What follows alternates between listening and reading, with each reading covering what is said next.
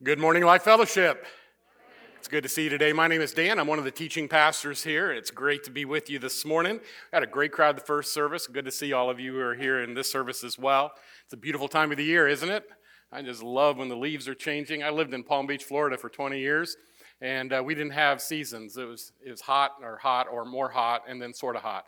But uh, other than that, uh, you know, we didn't have any seasons. So I, I love living up here and I hadn't had a day off in about a month, so I decided to take my wife for a little drive up in the uh, Blue Ridge Parkway yesterday, and the leaves were all beautiful and everything. So it's good to see you here today.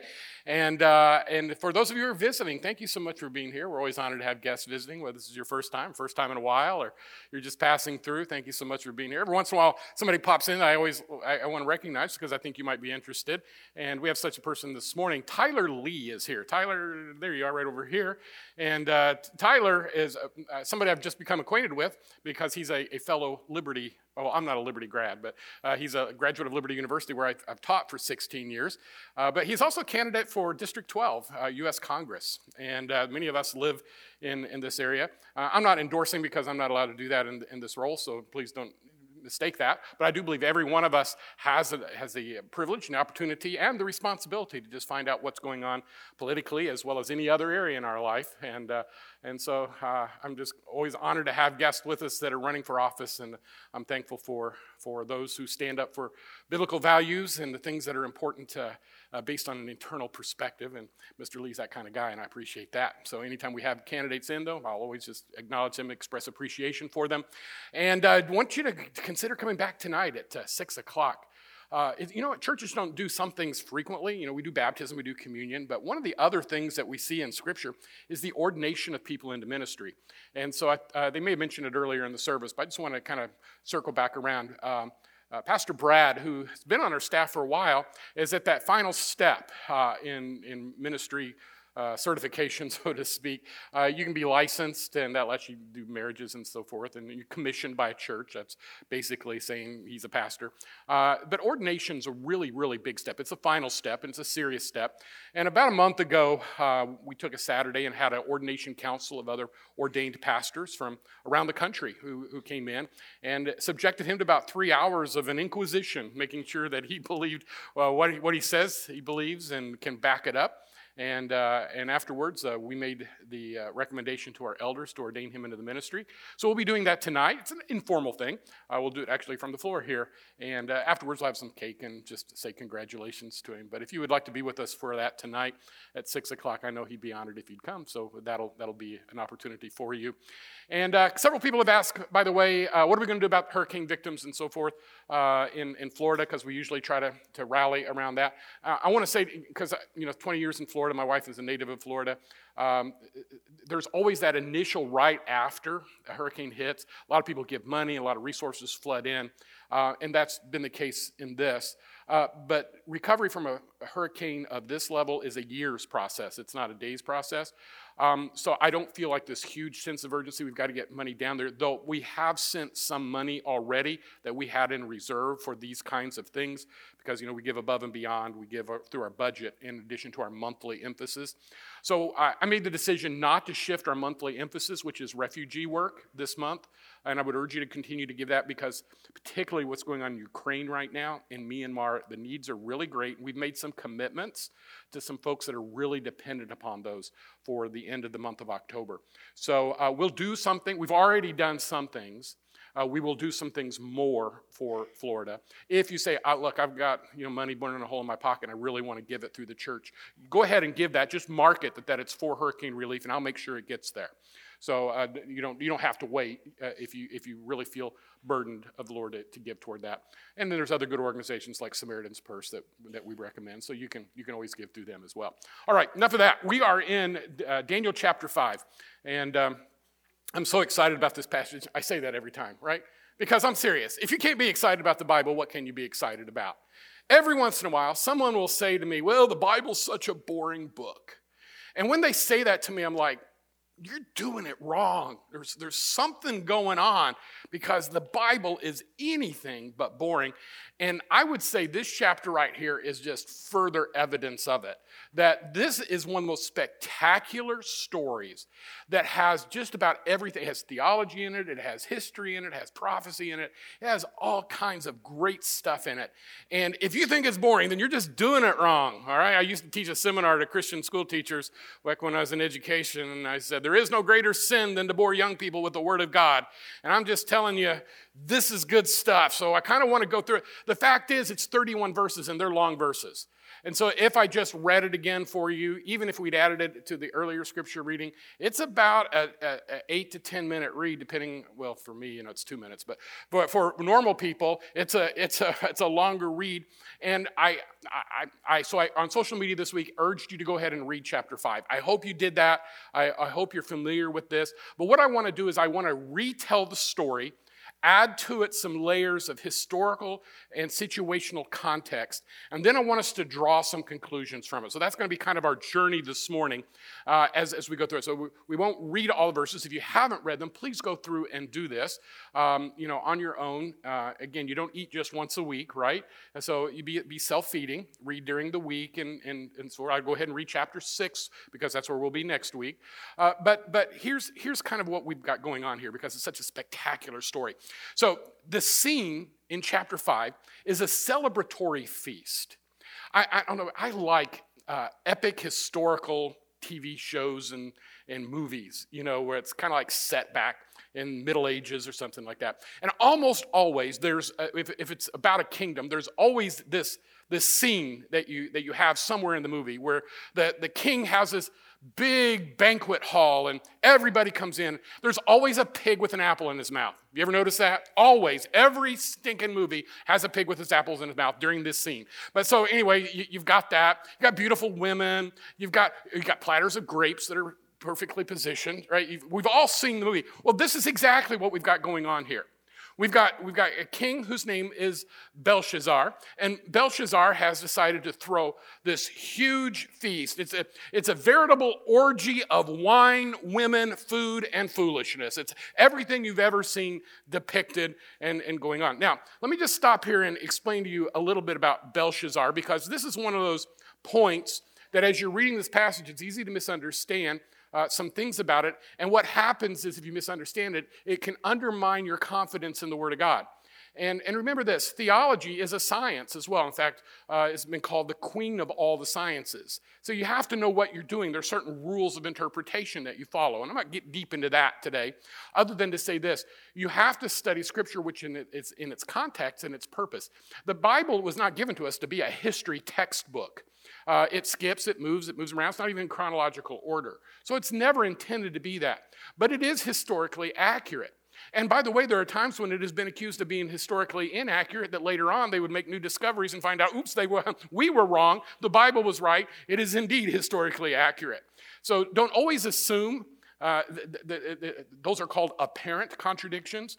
Uh, and the reason they're called apparent contradictions is because you don't know everything yet. And eventually the apparent disappears, and so does the contradiction, and it, it, you can see it in light of it.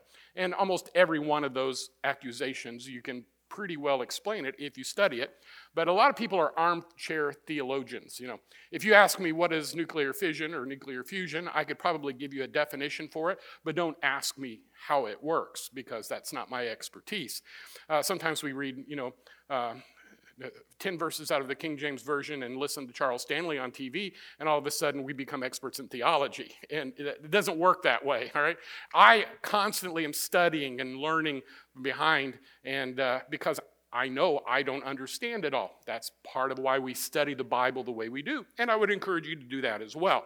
So, who is Belshazzar?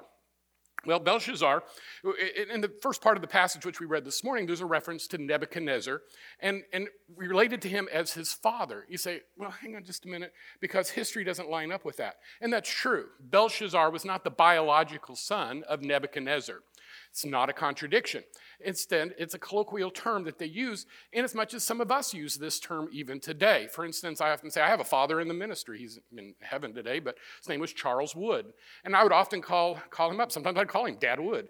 Uh, and, and the reason was because he acted as a spiritual father to me for many years and, and, and, and helped me studying and examining scripture and learning how to be a decent pastor and those things. So that's the reference. Um, sometimes, you know, you, you talk about your forefathers.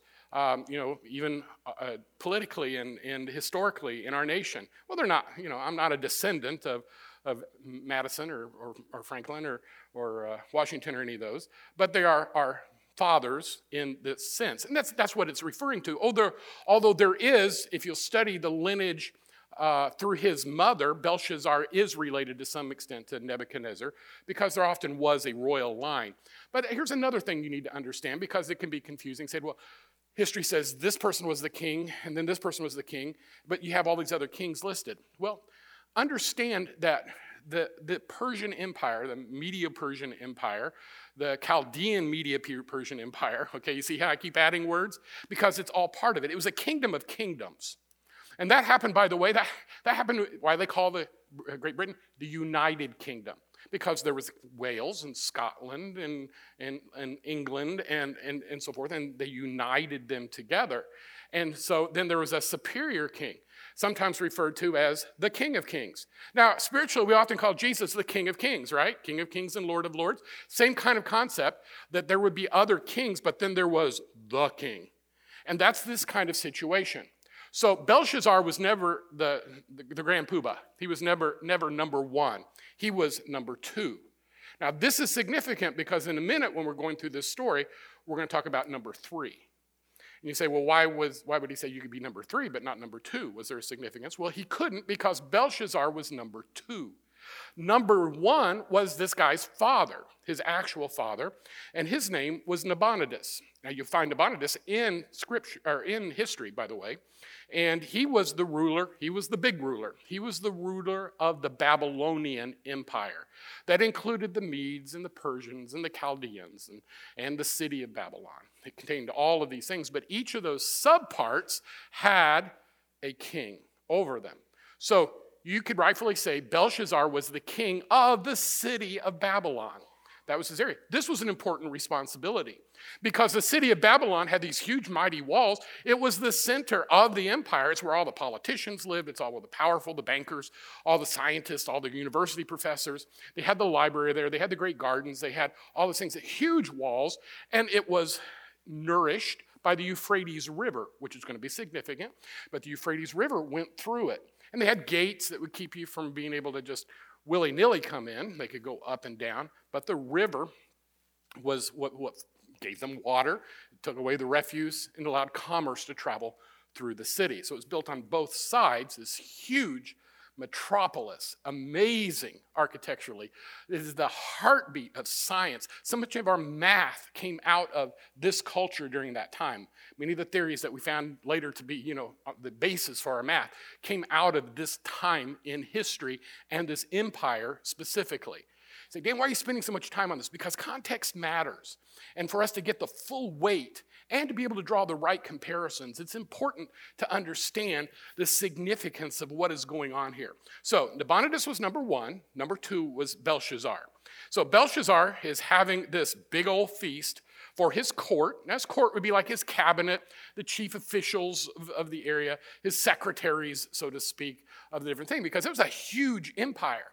And he couldn't do it all by himself. So the court would be real close in hand. This would be like Washington's elite that was coming into the White House for a big old banquet of just the power brokers of that community. And Belshazzar was really wanting to impress them.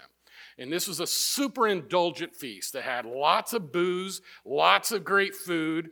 And it's very interesting because, ironically, the time when he held it was not a smart time because it was a distraction. I mean, everybody's talking about the feast, right? Who's sitting next to whom?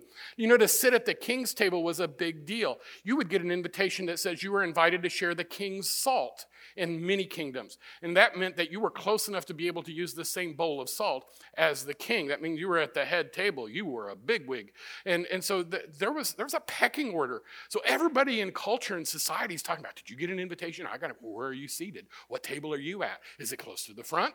You know, oh, it's back in the back under the dark. You know, so people are talking about this thing. Meanwhile, back at the ranch, as they used to say in the old westerns, meanwhile, you've got an army of Chaldeans and Persians that are outside of the city. And they've been gathering, gathering, gathering. Now, they can't get inside because there's walls and there's a fortress and there's gates and there's all kinds of things going on. But they're just out there just being intimidating.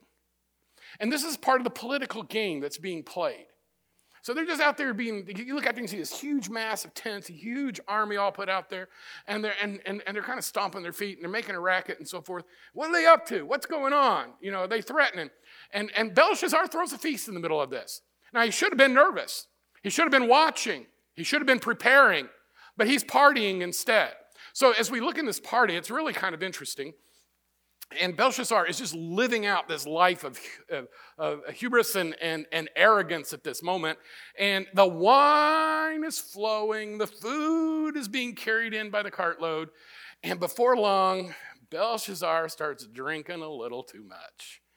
Now, this story turns almost a little humorous at this point, but I want to just kind of pause here. Can I make a little editorial insertion here, otherwise known as one of Dan's rants?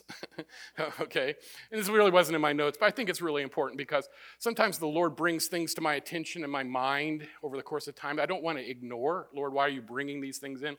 And, and I will say this so Belshazzar gets up there and he gets toasted, all right? Let's just be honest. He gets blitzed. He's drinking too much. And so, you know what happens when people drink? They get loud and they get obnoxious, right?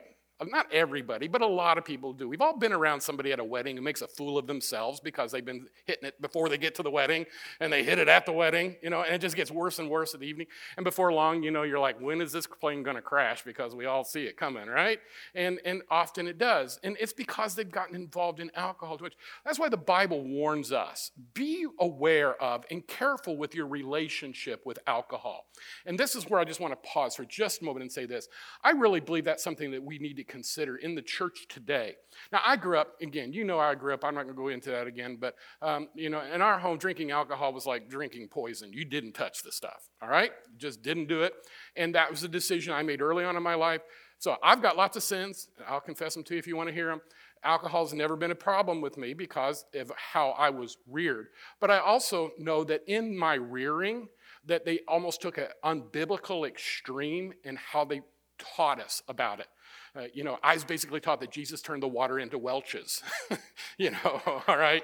That's basically the way I was taught, when that's just demonstrably not true. All right? So, but but in, in that process of, of it, I, I also think, you know, we fail to understand things that should be warning us. And here's what happened for me and my generation. So we went to that and said, well, that's just not biblical. I can drink as much as I want.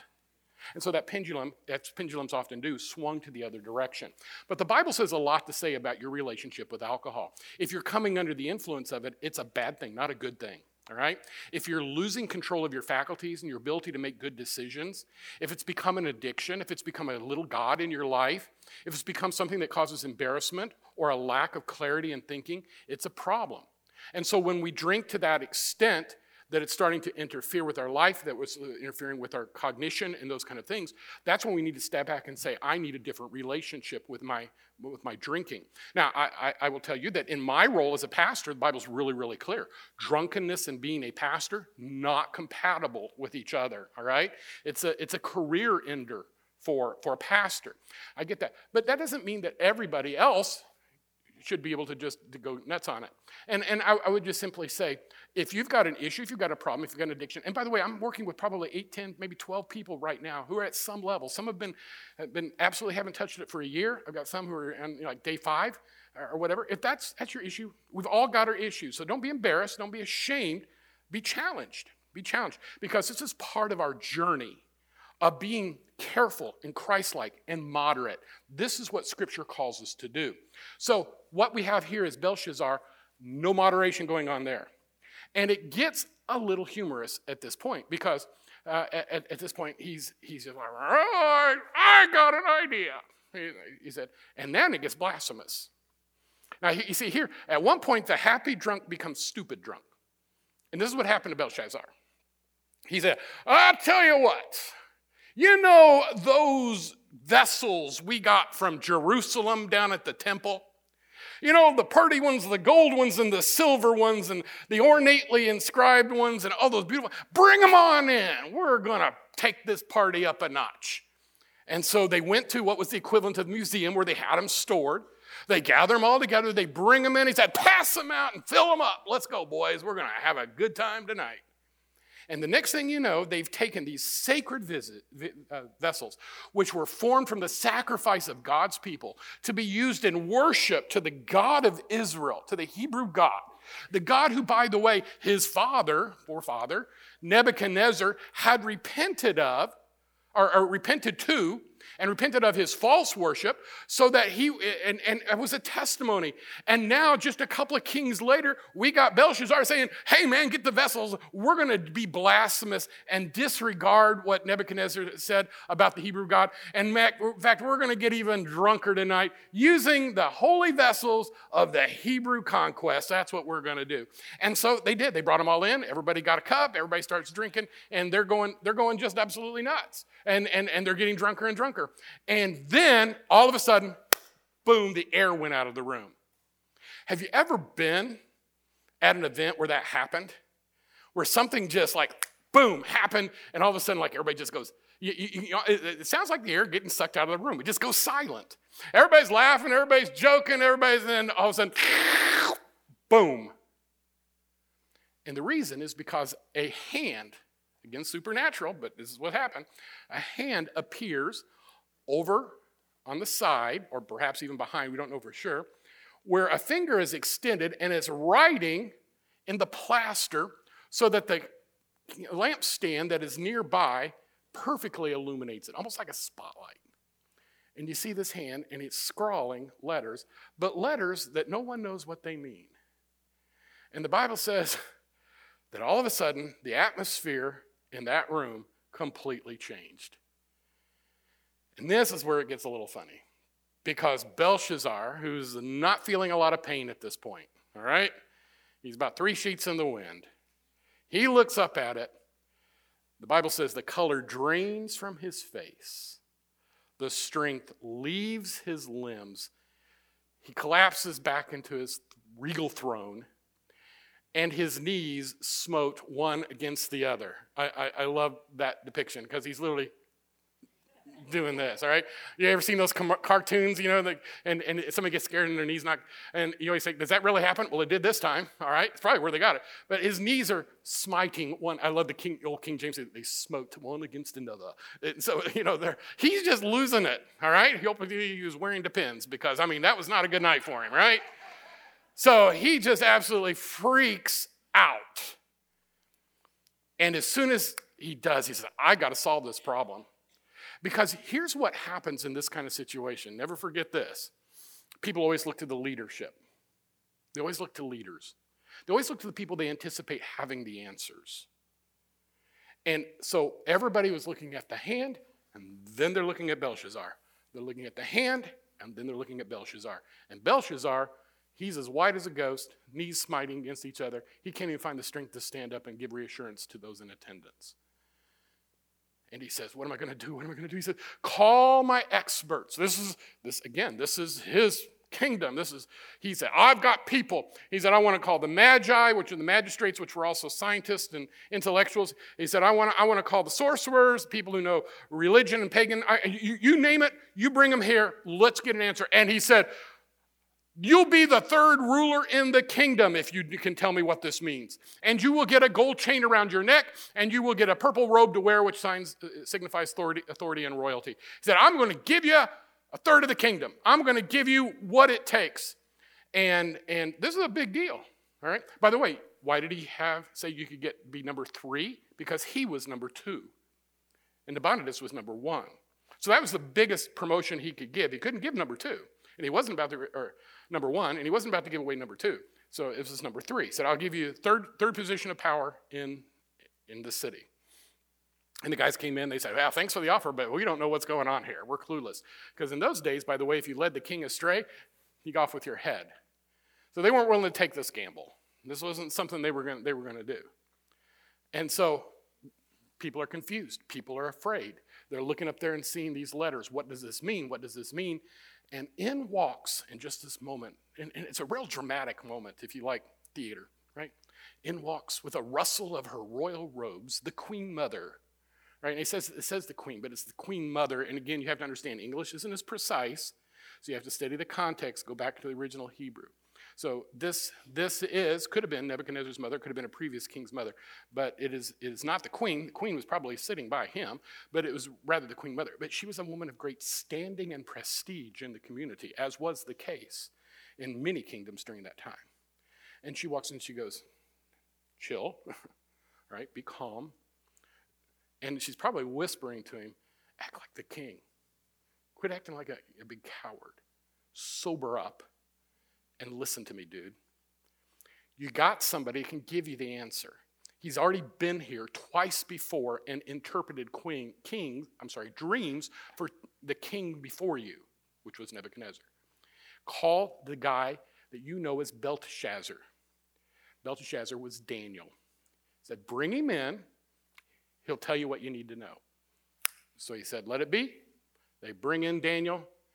Daniel comes in. He says, Daniel, if you'll tell me what those words on that wall mean, what that writing means, he said, I'll give you number three spot in the kingdom. I'll give you a gold robe. I'll give you a gold chain, or a, a purple robe and a gold chain. And Daniel said, Keep your gifts. Keep the chain, keep the robe, keep your title. I'm just going to tell you what you need to hear. And so he then, very clearly, after this visceral response, says to him, Here's what the words mean. Two, the first two words were the same word mene, mene. Those words mean you've been numbered or counted. The fact that they're mentioned twice indicates begun and completed, beginning and the end. All right? So, in other words, God, by the way, sees the whole of our life. He sees the beginning and the end. He sees beyond our beginning and our end. Remember what I was talking about two weeks ago when I was teaching? Remember, God's perspective is never our perspective. We think it's all about us, but there's a grander narrative that's taking place that glorifies God Himself. We're just tiny, tiny, tiny, tiny little pieces in it. But when the counting comes, God's counting matters because God determines where the starting point is and where the ending point is. And God had said, okay, look, you've been numbered, you've been, you've been counted. Then the next word was tekel. And this is a similar word because it's a mathematical word, but it means measured as in weighed, but it also has a judgment connotation to it. So, in other words, we're taking assessment, we're judging your weight or your substance. Right? So, in other words, the score is in, we've evaluated the score, and then the last word, and in English it's translated a couple different ways peres or, or, or person or upharsin. And but the, the, it's the same word in the Aramaic, which was what was written on the wall, and it has a double meaning to it. And so, in one way that it's used, it means divided. All right? like split apart, this side, that side. Another way it was used colloquially was to describe Persia. Well, that's kind of interesting. Why would it be Persia? We'll come back to that in a moment. So here's the meaning of what he, or here, here's the interpretation of what he said. He said, I've done some count, or the Lord's done some counting, God's done some counting, and he's done some measuring, and the consequences are you're going to be divided. Now, in the end, what this meant was that God had judged the arrogance, the hubris, the blasphemy of King Belshazzar and said, I'm done. I'm done. And tonight, you're going to be separated. You've been counted, measured, all this, judged, and here's your verdict. You're not going to survive this. Now, it's really interesting. Let's stick history back in here. It's really interesting because this took place a little over 2,500 years ago this week, if you'll study history, because it happened on October 12, 539 BC. That's the exact date. The historians tell us this. Cyrus, who was the king of Persia, had sent these armies that were outside of the city of Babylon at this time. So you can study history, they'd been there. And one of the leaders of there was a guy by the name of Darius or Darius, depending on how you want to pronounce it. And that night, what they did was they diverted or they dammed the Euphrates River. perhaps with some help from people inside, we don't know. But they were able to bring the army underneath the gate that had blocked people from just coming willy nilly in through the Euphrates into the city. And they took the city. And they found Belshazzar. And they executed him. He didn't even get to see the sunrise. It was over for him. He lost his kingdom. The writing on the wall was personal, and it was directed toward Belshazzar, and it meant the end of his kingdom, and it would be divided. Darius would come in, he'd be the new king, and, and, and now you had the Persians, and you had the Medes, and you had the Chaldeans. They're always fight, fighting, uh, fighting and fussing, but it was a big reconfiguration of the kingdom at that point. And the mighty Belshazzar, who had all these resources at his fingertips, in his blatant disrespect and blasphemy toward God by using the vessels that are set apart for sacred use as part of his drunken orgy, paid the ultimate price. That's the story. That's pretty cool. All right? That's pretty cool because you can combine history and theology and all kinds of things together. But what does that mean for us today? Why, why is this significant to us as we're examining our own journey here of, of thriving in our own kind of Babylon?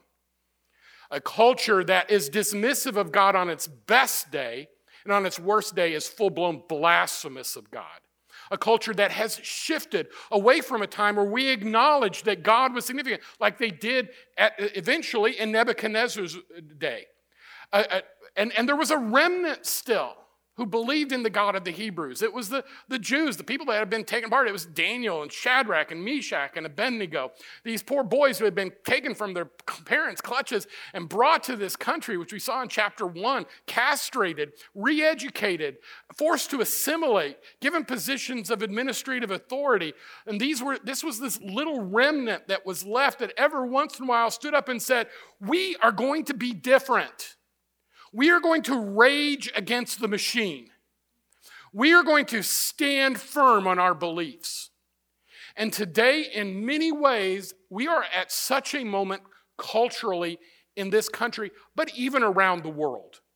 Even around the world. And sometimes our mistake is that we always view things as Americans and as Westerners. And you need to understand the spiritual battle that takes place around the world is the battle between evil and good, between God and Satan.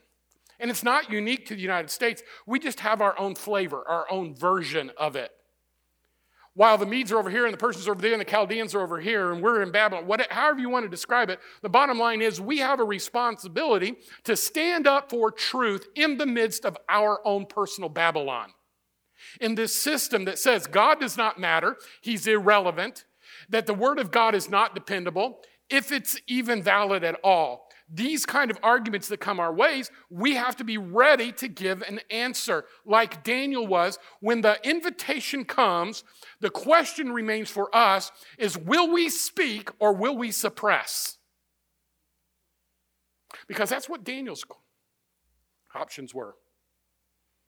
Daniel's options were to either speak up or he could have simply said, you know, I'm out. I'm like the other guys. I, I don't have a clue, man. We don't know why it was so hard to understand these because, uh, you know, I mean, he, he was able to, but it was, it was written in Aramaic, which was not an unknown language. There's been several theories as to why it was difficult to interpret. It could have been because often when writing those kind of languages, they didn't put vowels in, so it could have been all consonants in that language, and that may have been a little tricky. Or it could have been the configuration. It could have been all in a single row, or it could have been like four rows of equal letters, and so it looked like kind of a, a mysterious block of random letters or whatever. But when, when Daniel saw it, he knew exactly what was going on. And by the way, other people's confusion about what God is saying does not eliminate the power of the message. And so I want you to understand this. I think some of us are looking for the writing on the wall, and we're looking in the wrong place as residents of Babylon. God's not going to write the white writing on the wall. Why not? Because we have the writing of the word. We already got it. We already know the message. We already know what's at play. We also have an idea of how it's going to end. While a lot of people like to debate and, and, and discuss that, we know this that in the end, Jesus comes back and he rules and reigns, and Satan gets defeated once for all. We know that. That's clear. We know how we can have a relationship with God. We know what holiness looks like. We know what's important to God. We know what's sacred. We all we don't need to wait for a hand to appear and say this is what's going on. We already have it. Now my question is what are we doing with the message? Are we suppressing it or are we speaking it? You and I are Daniels in Babylon. We're Shadrach, Meshach, and Abednego's in Babylon. We have a responsibility that God has placed on us as the redeemed, as those who have trusted Christ, as those who have the Spirit of Christ living in them through the Holy Spirit, as those of us who have the Word of God in our hands. We've got this right here. But what are we doing with it? And to just close it, ignore it, walk away from it, and pretend it doesn't exist is no less a dereliction of duty on our part than if Daniel had walked into that and said, Oh, nope, nope, nope, not going there, I'm out. We have a duty before God to speak the truth with love, not obnoxious. There's nothing obnoxious about Daniel. There's nothing obnoxious. There was just a firm, quiet co- uh, confidence in that, you know what, God's got this, and I'm just going to trust Him. Whether in, later on, you know, he ends up in the lion's den, or whether, or whether he's standing before, you know, the chief eunuch and saying, yeah, this, this food isn't for me. When, well, we just see this quiet confidence in Daniel's life. You know why? Because it wasn't about Daniel. It's about what God was playing out in his bigger agenda.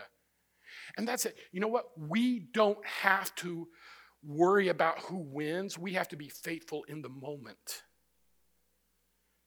But we already know who wins in the end. Why? Because the writing's on the wall. No, it's writing's in the book. So let me give you some principles and then we'll be done. Number one, pride and arrogance is a progressive sin that will always lead to judgment. It's the original sin. Whenever we disregard God and His Word, whenever we think we're exceptions to the rule, whenever we think that it doesn't apply to us, whenever we think that it doesn't matter, that God was just, you know, just, uh, He was having a bad day that day, that just does not apply to me. Those kind of attitudes, this pride and arrogance, is a progressive sin, and God will judge that eventually, whether it is in our lives individual, whether we are a believer or an unbeliever, or whether we're talking about collectively as a church or as a nation. God is not going to tolerate hubris and arrogance and pride in our lives. Why? Because it's devastating. It's devastating to our relationship to Him. But many times, what we end up doing is having this casual relationship with our own pride. We think we've got it under control. We think that somehow we're special. I don't know about you, but I have this habit, and I, I, I really hate it, right? But about every two years, I get a speeding ticket. I mean, I think you could look back over the course of my my entire driving history. I got my first speeding ticket when I was 17. I hid it from my parents for years. But because they always threatened they would take my, my, my, driver's license away if I got a speeding ticket. So I had to hide it. So I took one sin and made it even worse. But the bottom line is, I'll go for about two years and then boom, I find another. I'm like, well, Dan, why are you so consistent in this area? I got one about 14 months ago. I was, and I'm a pastor, right? I don't drink, but I speed. See, because my sins are better than your sins, right? God loves me more because I'm a pastor. No, see, see, that's the kind of rationalization we start thinking. So I was on my way to visit a friend who'd had a stroke who's in the hospital. And I'm going through, and I'm a busy guy, so I'm on the phone. I'm taking care of business. I'm texting, I'm calling, I'm back. I know. I'm telling you, I'm arrogant, all right? Don't you text, but I'm going. That's why I use the phone I use because I can do it with one hand. You know, so I'm, I'm texting, I'm, I'm, I'm dictating, I'm, I'm answering calls. And then all of a sudden, I see the blue lights of accountability in my rearview mirror. And you know, there's always that flash second, you know, that, that second where you have a major coronary event when you first see them, right? That second second is when it's, please God, let it be for the guy next to me. The third second, when you look at your speedometer and you're going 80. The fourth second, when you look over to the, to the, to the speed limit sign and it says construction zone 35. And then that fifth moment where you just want to die. I'm cooked, right? So I pull over onto the, and so I'm like, what's my best case here? Should I pull the pastor card? Should I pull the sick friend card? Should I cry? I mean, you know, where do we go on this? You know? all of the above. anyway, I rolled the window down, and our friend from South Carolina was very gracious to me, and he goes, "You seem to be in a little bit of a hurry today." I love people who are sarcastic and understatement, but I said, "Just a tad." What's going on? Well, I'm going down to see a friend in the hospital. I'm a pastor. I really said, "Are you aware that we just changed the speed limit to 35 last night?" And he said, "But even if you'd been here the day before, it was only 45, and you're considerably over that." And sir, let me be honest with you at the point where you're at, I'm supposed to take you to jail, directly to jail, and we're not going to pass go. We're not going to collect $200. That's what I'm supposed to do to you. But I'm going to be kind, and I'm going to drop, drop it down to below that limit. But here's a little gift from the state of South Carolina to you. And he hands me this ticket for 200 and some odd dollars, which at that point I was really glad to get because I'm too pretty to go to jail. I just, uh, you laugh. That hurts me when you laugh at things like so. Now, the, the reality is, I, I fully deserved what I got right? Again, but my sins are not nearly as bad as your sins because I can rationalize mine all the way. But here's what I pulled back out on the interstate, and you know how fast I went? 33.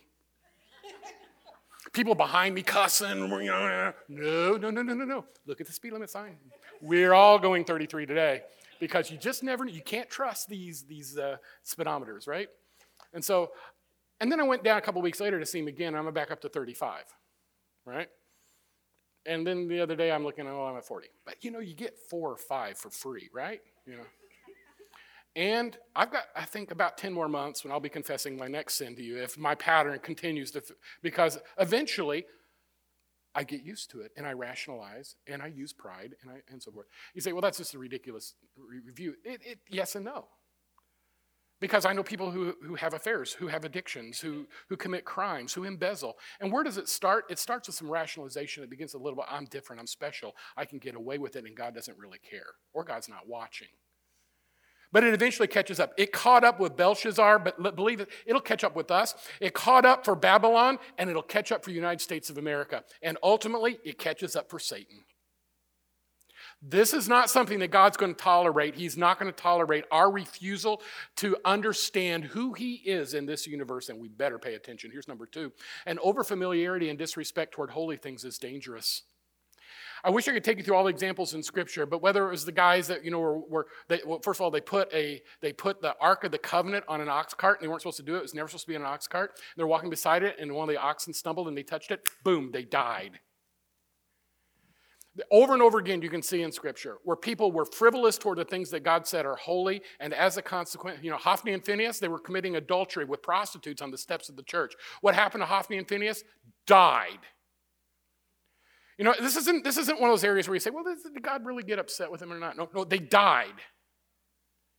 Darius died. Ultimately, we understand this God is holy, we are broken, we have a path to restoration and it's up to Him, not us. It's His grace and His mercy that allows us to have any hope at all. So let us treat Him with the holiness and the respect, with the reverence and the reserve that is His.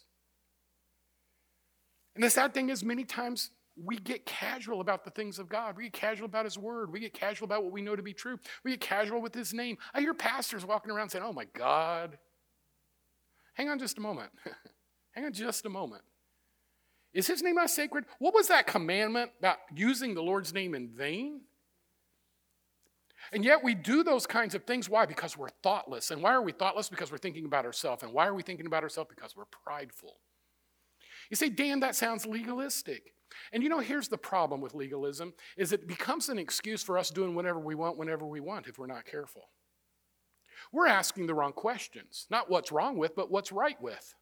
What should could we do instead of what should we do? And I think when it comes to the things of God, there is no position in which we find ourselves that we cannot elevate him high enough. We have to elevate him high enough. We have to see him as for who he is. He is holy and he is righteous and he is worthy of attention and praise. And this is the highest end and means to man. That's what the Westminster Confession says. that all of our glory, all of our life, all of that belongs to him. So we need to be really careful about a casual attitude toward truth, a casual attitude toward the Word of God, a casual attitude toward our relationship with Him. Here's number three God is patient and long suffering, but He ultimately is not going to be ignored. He's patient, he's long suffering, but eventually he says, enough, enough. And you know, even for those of us who are believers, that's important to know because as, our ch- as his child, as he is our heavenly father, he still wants us to do the right things. Years ago, I love crab legs. Anybody else here like crab legs? I know this seems like a, I love crab legs. I mean, those are, I'm sorry they're not going to be in heaven, but I, you know, so I'm eating as many as I can here because, I mean, they're good stuff. Back when I could afford them, I can't afford them now. You'd have to mortgage your house to get them today. But, but I used to live in Florida. My wife and I, and we only had two kids at the time, and, and we, we decided, I said, I'm splurging tonight. I'm getting the all you can eat crab legs. It was $9.99. Can you imagine all you can eat crab legs for $9.99? Yeah, yeah, I'm telling you what, I did them some damage. In fact, the reason I was there is partly why they went out of business a few years later because, man, I, that was, that was my goal is to just make them sorry they put that into place. I'm eating crab legs like I don't have good sense. And I'm sitting, Julie had our daughter who was just in a little infant carrier, and I had our toddler son who was sitting at one of those chairs you pull up to the table. And it wasn't a big table, it was a ta- you know, a small table, and you got kids and paraphernalia, you know how it goes. And so, but I had this thing of butter because the only way you can make crab legs better is put butter and lemon on them, right? So, so I had it right here. And my son Nathan, who was just a little kid at the time, just kept reaching over for the butter.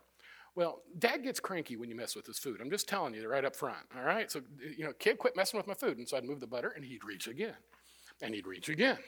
And I mean, the kid is like he had extender arms. he could reach in. And I've just about had it at this time. And my wife says, Why don't you put it on the other side of the table? Well, now the Burrell kicks in. I shouldn't have to put it on the other side of the table. He should listen to me. Um, and, you know, I'm just being a jerk. But I'm just like, you know, nope, nope, I'm going to win this battle. And he keeps reaching for it, reaching for it. So eventually, I have this bright idea.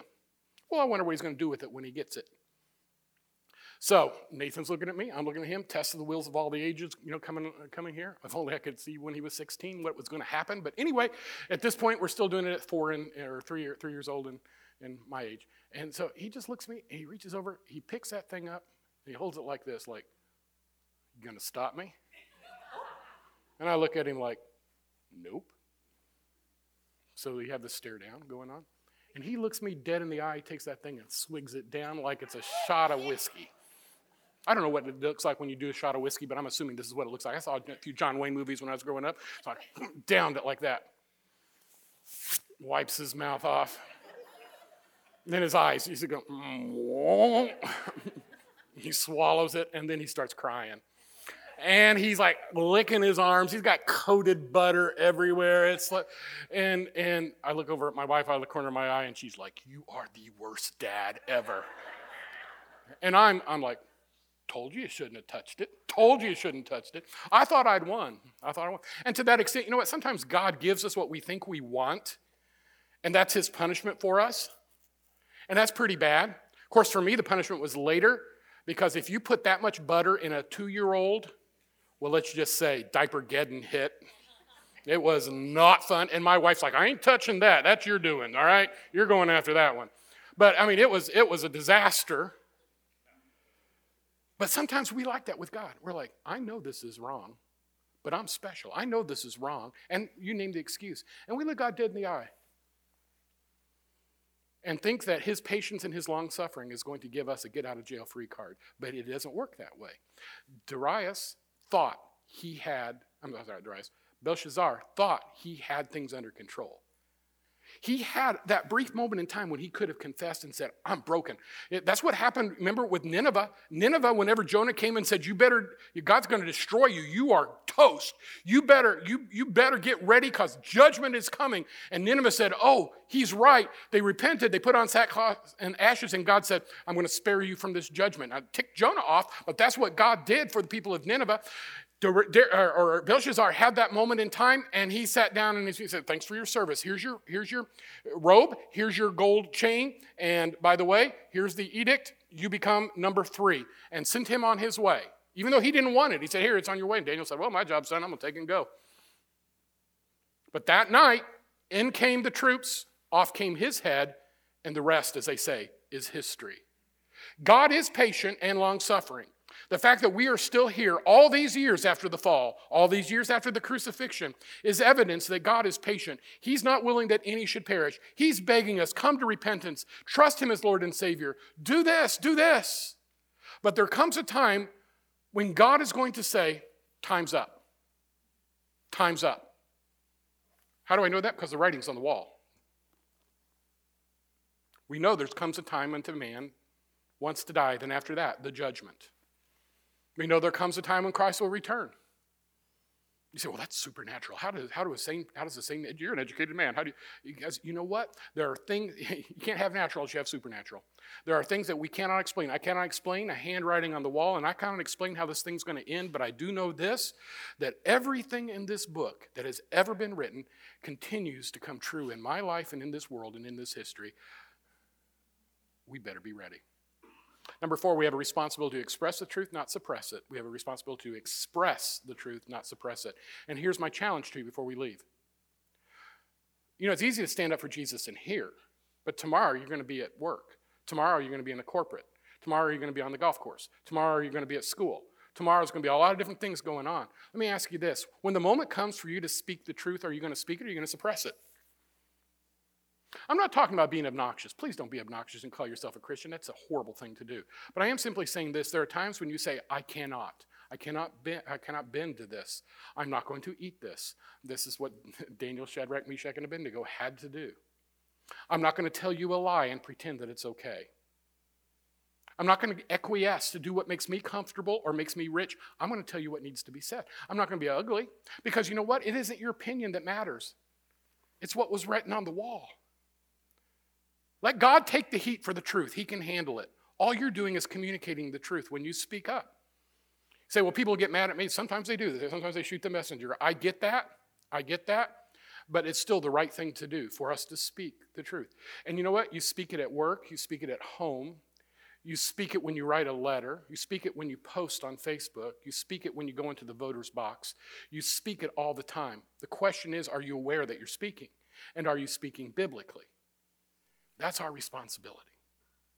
Number five, it's foolish to ignore the writing on the wall.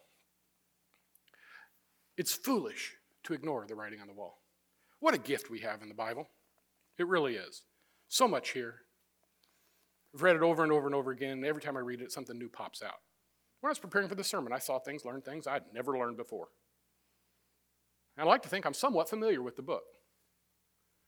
But you know what that is? That's that indwelling presence of God in my life that simply says, you know, Dan, you may think you're pretty pious because you don't drink, but when it comes to disregarding authority in your life, yeah, you got a bigger problem with that. Maybe you need to focus on that in your life. Well, I don't like that. It hurts my feelings. It makes me uncomfortable. I don't like confessing it. I want you to think better of me than I really am. But none of those things really matter in light of God's holiness and His standard. And I got to get real. That's the way all of us. If you think I'm special because I'm a pastor, man, you are in for a hard disappointment. And as a dad, as a business leader, as a CEO, whatever your position is in the world, understand this God has given you an opportunity to take His word and make it real in your life and in your sphere of influence. What are you doing? What are you doing? To be salt and to be light. The writings on the wall for our country, our culture, the world, and also for our homes. And we have to decide whether we're going to be a Belshazzar or we're going to be a Daniel. We have a role to play in this grand narrative. Maybe it's time that we stand up and speak truthfully, to be salt, to be light, to be courageous because he's given us the truth.